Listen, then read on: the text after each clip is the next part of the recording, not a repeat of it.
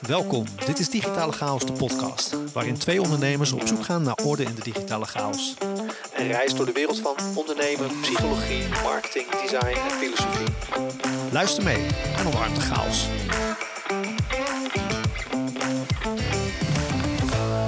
Dag lieve luisteraars. Ehm, welkom bij uh, een tweede shortcast, ofwel solo shortcast die ik opneem.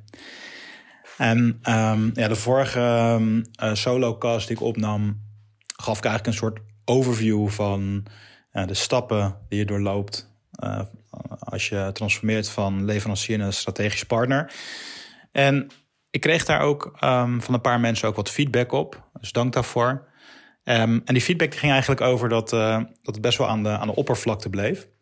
En ja, daar kan ik me best wel in vinden, aangezien ik eigenlijk alleen maar een aantal stappen um, beschreef. Um, dus vandaar dat ik in deze shortcast ook um, een stukje verdieping wil brengen. En uh, dat gaat wel over de eerste stap uit dat proces. Dus dat gaat eigenlijk over hoe je aan de slag kan met een paar belangrijke overtuigingen die je kunnen uh, blokkeren wanneer je, ja, wanneer je echt een, een volgend niveau wil bereiken als ondernemer. Maar niet alleen als ondernemer, maar eigenlijk in, in elke rol waar je maar in kan zitten. En specifiek wil ik dan ook even inzoomen op uh, de term uh, imposter syndrome. Dus misschien heb je de term wel eens voorbij zien komen. En het is, um, het is een term die, die veel onder, onder digital marketeers op een gegeven moment naar boven komt drijven. Komt drijven. Nou, wat is imposter syndroom? Uh, eigenlijk gaat het over dat wanneer jij aan de slag gaat voor een klant, voor een project, je bijt je vast in bepaalde materie dat jij niet het idee hebt dat je alle wijsheid of ervaring al in pacht hebt. En deels is het ook de aard van het beestje voor bijvoorbeeld een marketeer. Uh, maar nog voor een heleboel andere rollen geldt precies hetzelfde. Um, omdat als je ergens mee aan de slag gaat, bijvoorbeeld in digital marketing, dan kan het zomaar zijn dat een maand later dat de wereld alweer veranderd is. Dat er weer nieuwe tools op de markt zijn. Dat de keuzes die je hebt gemaakt, dat je die weer moet gaan bijstellen. Dus je bent in een soort van continue staat van uh, imposter syndrome, omdat je gewoon niet altijd um, het antwoord paraat hebt op een vraag of probleem.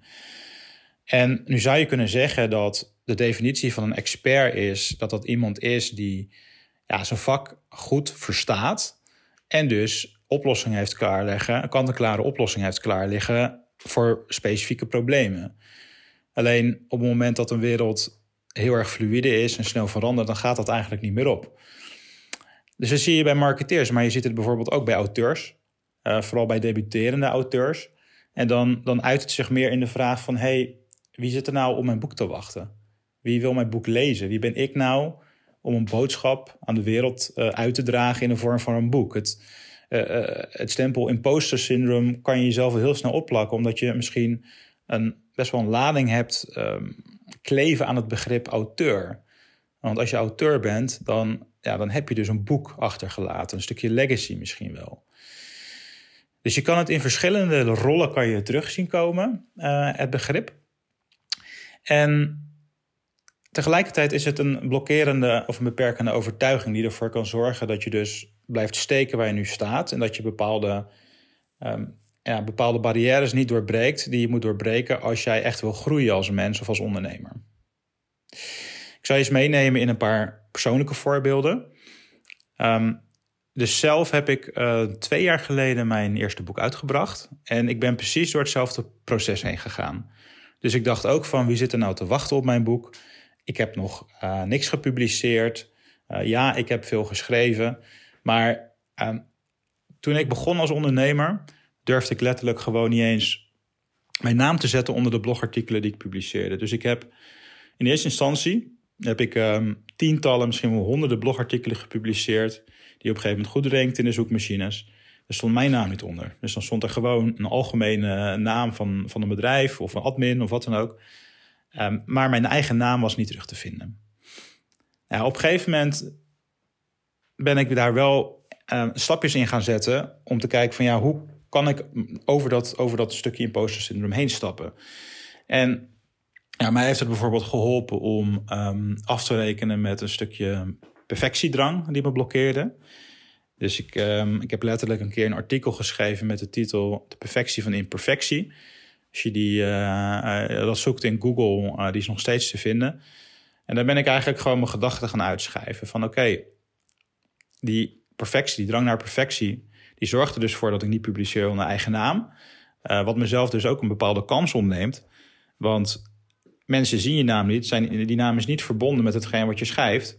Um, en waardoor je daar ook de vruchten niet van plukt. Bijvoorbeeld als marketeer of als ondernemer. Nou, één ding wat heel goed kan helpen is wat uh, nou, psychologen ook wel uh, exposure training noemen. Dus stel dat je, dat je bang bent om met de lift te gaan. Ja, dan zou je jezelf kunnen trainen om elke keer als je bij een lift komt...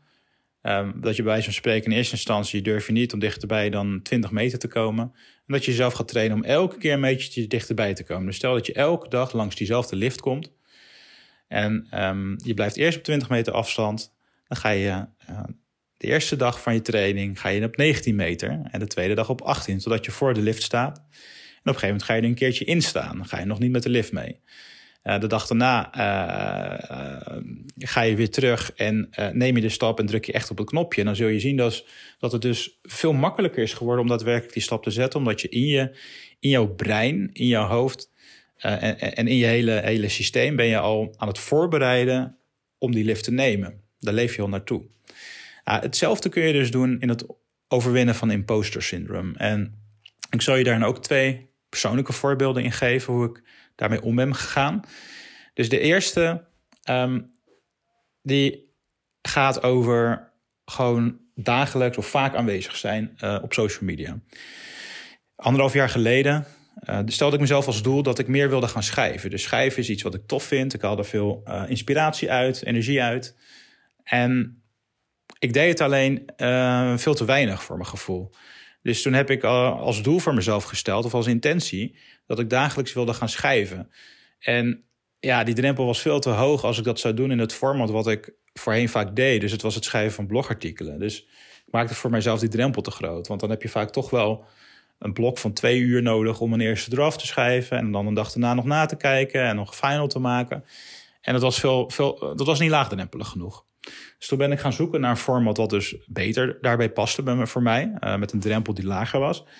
Uh, en dat, dat vond ik in de vorm van LinkedIn posts. Dus toen ben ik eigenlijk gaan committen op het uh, eh, 30 dagen lang of een, een, maand lang op werkdagen elke dag een post te plaatsen.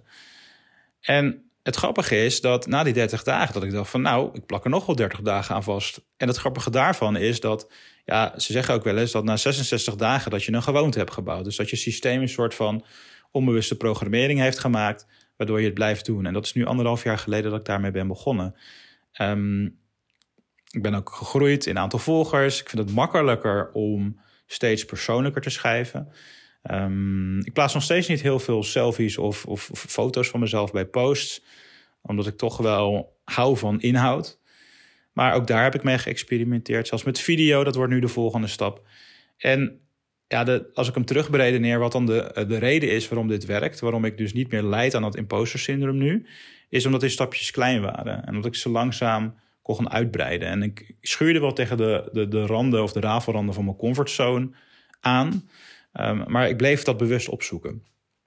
hetzelfde kun je doen als je bijvoorbeeld een boek wil, wil gaan schrijven.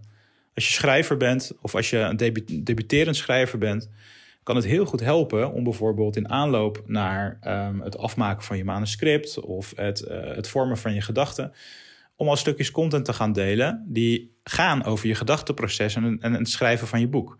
Dus je zou heel goed uh, stukjes content die je schrijft, die misschien uiteindelijk niet eens je manuscript halen, zou je heel goed kunnen gebruiken om om te vormen tot, LinkedIn-posts, uh, om te vormen tot korte podcasts, of om om te vormen tot, tot columns of blogartikelen. En die bijvoorbeeld te publiceren op vakblogs. Het, het grote voordeel daarvan is, is dat je ook direct feedback krijgt. Dus je ziet meteen welke onderwerpen wel of niet aanslaan. en, en, en dat is dus hele waarde in de informatie die je binnenkrijgt in het proces waarbij je je eigen imposter eigenlijk aan het, aan het trainen bent om naar de achtergrond te eh, verschijnen, te verdwijnen. En ja, nu is het wat mij betreft niet zo dat je die imposter in je helemaal hoeft uh, weg te drukken. Weet je, dat stemmetje dat blijft vaak wel op de achtergrond. Ik uh, noem dat stemmetje vaak ook wel Vicky. Uh, en dan zie ik het als een hondje. En dan zeg ik Vicky af, ga maar terug in je hok. Weet je, dat, dat stemmetje mag er best wel zijn. Die houdt je ook scherp. Maar op het moment dat het de boven, boventoon gaat voeren... Dan, dan weet je eigenlijk dat het een signaal is bij jezelf... dat er iets anders niet in balans is. Um, als de imposter op komt steken bij mezelf... dan weet ik dat er iets is wat ik aan moet pakken. Hè? En dat, dat ik bijvoorbeeld niet goed geslapen heb een aantal dagen. Of dat, uh, dat ik niet genoeg bewogen heb. Uh, het hangt allemaal met elkaar samen. En als je je daar bewust van wordt, dan wordt het steeds makkelijker om die, om die imposter ook te overwinnen. Alright. Hopelijk heb ik hier, heb ik hier een paar um, ja, concrete uh, tips in mee kunnen geven. Dus de, de, de eerste is, die heel erg krachtig is, het stukje um, exposure training. Dus bij jezelf constateren wat hetgeen is wat je een klein beetje eng vindt. Wat er misschien voor zorgt dat je jezelf dat imposter syndroom oplegt. Um, waardoor je door elke dag iets te doen en dat kleiner te maken, um, jezelf kan trainen om dus die stem van die imposter uh, kleiner en, en, en zachter te maken. Dus dat is de eerste. En de tweede is dat je ook heel bewust een format kunt vinden wat goed bij je past. En daarin wil ik meegeven, maak de drempel zo laag mogelijk. De reden dat bijvoorbeeld wij nu dit, dit format uh, als korte shortcasts gebruiken, is ook omdat de drempel laag is. Je ziet dat uh, Jasper heeft zijn eerste shortcast gepubliceerd en meteen een video erbij gepakt. Ik schiet deze, uh, ik schiet deze shortcast nu terwijl ik net even gesport heb thuis en even een momentje heb en ik had geen tijd slash zin, om nu de video op te zetten. Want anders had ik het waarschijnlijk niet gedaan. Dus ik spreek deze nu gewoon in in mijn iPhone. Dus sorry Jasper daarvoor. Waarschijnlijk krijg ik weer op mijn vingers getikt omdat de audio kwaliteit niet optimaal is. Maar zoek een format voor jou wat, wat helpt daarin. En, um, en het, het bouwen van de gewoonte is misschien nog wel het belangrijkste. Dus op het moment dat je dat je die gewoonte bouwt. Hè? Dus wat je bijvoorbeeld elke dag gaat posten op LinkedIn, dat 66 dagen doet. En dat koppelt aan een stukje kennisontwikkeling of een stukje ontwikkeling wat jouw innerlijke imposter onder de duim kan houden. Ja, dan ga je gewoon resultaten zien na een paar maanden. En uh, dat gun ik iedereen. Nou, ik ben heel benieuwd. Ik zal hier ook een LinkedIn-post van maken. Uh, ik ben ook heel benieuwd hoe jij zelf omgaat met imposter syndrome of met beperkende overtuigingen die je tegenhouden om een volgende stap te zetten als, als ondernemer. Um, ik heb ook een e-book geschreven over de transformatie van uh, leverancier naar strategische partner, waar dit een belangrijke stap in is. Die vind je in de uitgelichte sectie op mijn LinkedIn-profiel. Uh, dus uh, mocht je willen linken via LinkedIn, dan vind ik dat leuk. Um, Christian Slierendrecht, er is er maar één van te vinden als het goed is. Um, en um, voor nu wens ik jou eh, veel succes met het overwinnen van je eigen imposter syndroom. En nogmaals, mocht je ervaringen willen delen, uh, connect gerust en stuur me een DM. Alright, ciao ciao, tot de volgende.